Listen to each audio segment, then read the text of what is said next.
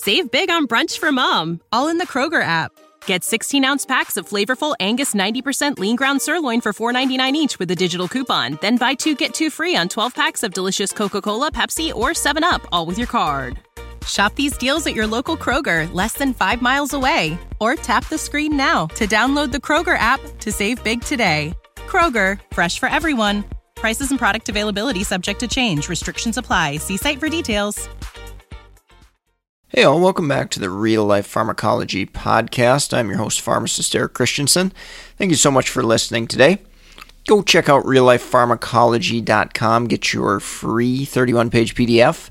It's on the top 200. It's a great little study guide. It's a great review if you're out in practice or uh, study prep for board exams, pharmacology exams throughout your career. So, uh, no brainer, simply going to cost you an email, is it. So, uh, go get that, reallifepharmacology.com.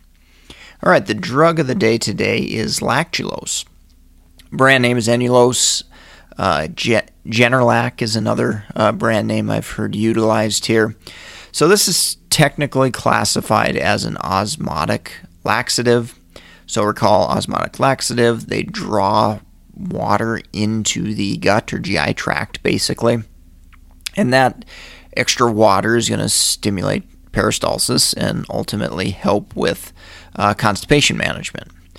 Now, in clinical practice, I rarely see it used for constipation. We've got a lot of other meds that we utilize uh, polyethylene glycol, stimulant laxatives, uh, you know, fiber supplements, and, and, so on and so forth. So, um, with that, where you are most likely, or where I most likely see this medication used, uh, is in people with uh, hepatic failure, uh, cirrhosis, things like that, where ammonia levels or hepatic encephalopathy is present. So, lactulose actually reduces ammonia levels. This is kind of a toxic buildup in the blood that can cause uh, some CNS changes like confusion and stuff like that. So, um, lactulose can be an important therapy in reducing ammonia levels. Now, how does it do that in hepatic encephalopathy? So, basically, lactulose is broken down by bacteria in the gut and this leads to uh, acidic byproducts basically being produced. Now, that acidic environment in the gut allows for the conversion of ammonia, NH3, uh, to the ionized form, NH4 plus. When it's converted due to the you know extra floating H's in the gut uh, or positive hydrogen ions, uh, that helps NH4 stay in the gut and ultimately uh, is eliminated through the feces primarily there. So that's how it helps minimize uh, ammonia in the bloodstream is it actually converts it to NH4, which gives it a positive charge, and it doesn't allow that or it's less likely to go into the bloodstream in that form compared to NH3, which pretty easily or readily passes uh, into the bloodstream from the gut. And obviously, the more that accumulates in the bloodstream, the more and more likely we're going to have toxic type effects like those CNS changes and delirium and fall risk and coordination issues and, and so on and so forth. So that's how lactulose reduces ammonia levels. Now, dosing. How do we dose this? Um, dosing for constipation is usually just once a day. Um, however, for hepatic encephalopathy, we really try to push the dose.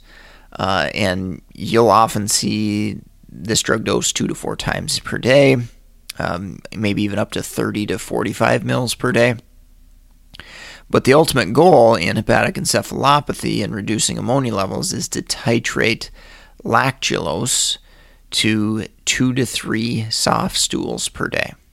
And this definitely can be a tricky balance with patients because obviously they don't want to have to have diarrhea or be running to the bathroom all the time, but we want to obviously bring down ammonia levels. So the typical goal titration is going to be two to three soft stools per day. And then obviously with that, we're going to be monitoring uh, ammonia levels as well as potentially clinical symptoms uh, if those ammonia levels are getting too high.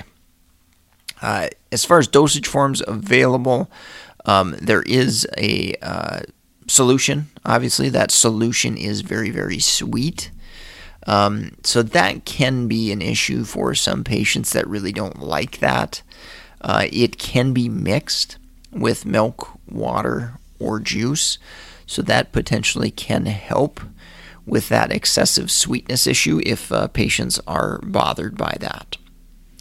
Uh, adverse drug reactions is probably what you're going to think of with any uh, agent that's kind of a laxative. So you could have some, you know, stomach cramping, pain, uh, bloated, gassy feeling, maybe some stomach upset, even, uh, and then of course diarrhea as we push uh, the dose higher in in managing hepatic encephalopathy. If we're using it as a laxative, you know, obviously we're trying to get a, a more loose stool, so that's going to be anticipated there. Uh, a couple other things that are mentioned um, in the package insert and other literature. Uh, electrolyte changes are possible with chronic use. Um, I typically don't worry about that too much. And if you're using chronic lactulose, it's probably for hepatic encephalopathy. And in that situation, you're probably monitoring labs pretty frequently anyway, uh, including electrolytes there. So, um, probably not a, a, major, major issue uh, to think about there, but I did want to mention it a little bit. Uh, and then there is the possibility for changes in blood sugars. Uh, there has been a recent study that says, you know, maybe this isn't an issue at all, um, but it has been reported in the past. Uh, so I, I do throw it out here. Um, if you, you know, see a, a, person's blood sugars go crazy up, um, you know, there is potential, maybe, or at least reports previously that said lactulose could be contributing to that. Um, however, I would ask further questions of are you mixing that lactulose with something? So, are you putting it with a bunch of fruit juice, for example, uh, which is new or something different than the patient's usual routine? So, uh, again, not too big of a deal in my opinion, and we're going to be monitoring blood sugars anyway. But if you see, you know, a crazy spike in blood sugars, you're probably going to investigate, and you might look at the lactulose as a potential consideration but in the grand scheme of things, it's probably not real likely. Uh, monitoring, if we're using it for constipation, we're going to look at bowel movements, of course. Uh, fluid intake, we're going to want to increase that usually when we're managing constipation. Obviously, you got to think about patients clinically if they can't handle uh, fluid overload, such as heart failure. You know, that's one thing that we've got to be cautious with a little bit there. Uh, ammonia levels with hepatic encephalopathy, if we're managing that, obviously we're going to check that. All right, let's take a quick break from our sponsor and we'll wrap up with drug interactions. If you're in the market for pharmacist board certification study material like pharmacotherapy, ambulatory care, geriatrics, BCM TMS, NAPLEX exam, definitely go check out meded101.com slash store, S-T-O-R-E. We've got a growing list of resources there, and you can help support this podcast by any purchases that you make there. So that is greatly appreciated. If you're not a pharmacist taking one of those board exams, uh, we've got books on Amazon regarding case studies, polypharmacy, drug interactions in primary care, food drug interactions. So, lots of different options if you're a healthcare professional uh, trying to beef up on your medication education. So, go check those out, support the sponsor, uh, and uh, we certainly appreciate it. All right, wrapping up with drug interactions. Uh, warfarin, I wanted to mention with lactulose, uh, there is the potential to enhance warfarin anticoagulation effects. So, you know, most often with warfarin, we're going to be checking INR regularly, fairly regularly anyway. Um, but adding lactulose could potentially uh, increase that that INR. I would say it's not a crazy high um, change or crazy significant drug interactions, uh, but it is just something to be aware of there. Uh, review for constipation meds. So while these next two aren't technically um, considered drug interactions, um, whenever I see a laxative being used or being necessary, like lactulose here, uh, I always look at that medication list, make sure patients aren't on unnecessary anticholinergics. Um, maybe we can back off of opioids.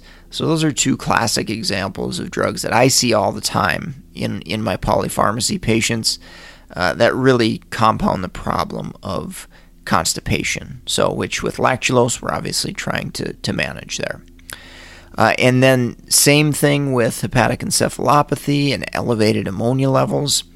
I always review uh, the medication list when I see elevated ammonia levels. There are some drugs, uh, classic example being valproic acid.